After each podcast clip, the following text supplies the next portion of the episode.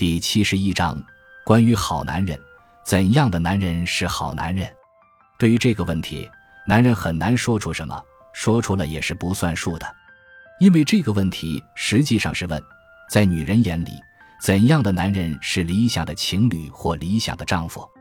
男人好不好，当然得让女人来说，女人说了才算数。一个男人即使名垂青史，可是如果他不令女人满意，你就只能说他是一个伟人，不能说他是一个好男人。也就是说，评论一个男人是不是好男人，被评论的是他的性别角色，而非他的别种社会角色，评判权只能属于另一个性别。所以当男人面对这个问题时，他就只能凭借经验或想象来揣摩女人的想法，努力用女人的眼光来审视自己的性别。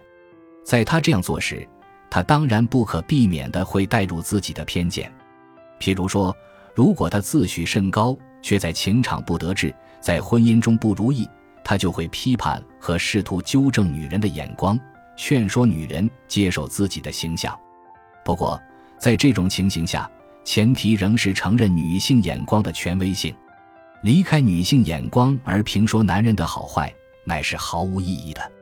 因此之故，一个男人谈论什么是好男人，他实际上是在谈论自己对女人的理解，在谈论女人需要或应该需要什么，女人怎样才幸福等等。但是在这方面，女人何尝是一律的？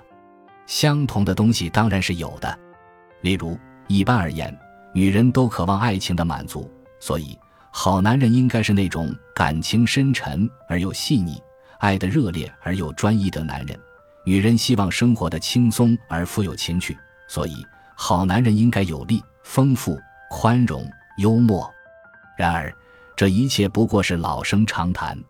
我觉得男人评论好女人或者女人评论好男人都是正常的，那是在表达自己对于异性的经验、态度和期望。男人评论好男人却是奇怪的，其内容如果不是对女性心理的揣摩，就只能是变相的自我表白。可是既然广州的希望杂志把这个问题提到了我的面前，那么我好像应该不必空话和自白之嫌来做一个回答。对于男人来说，现代社会是一个既充满压力又充满诱惑的社会。我们确实看到有一些男人承受不了压力，萎靡不振了，还有一些男人经受不住诱惑，腐化堕落了。与这两类男人一起生活，女人都不会幸福。比较起来，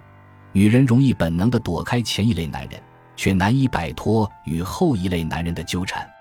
在现实生活中，所谓成功的男人并不稀少，难觅的是在成功之后仍不变坏的男人。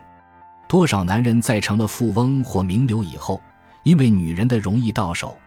便不再需要也不再相信任何专一的感情，丧失了对任何一个女人的责任感。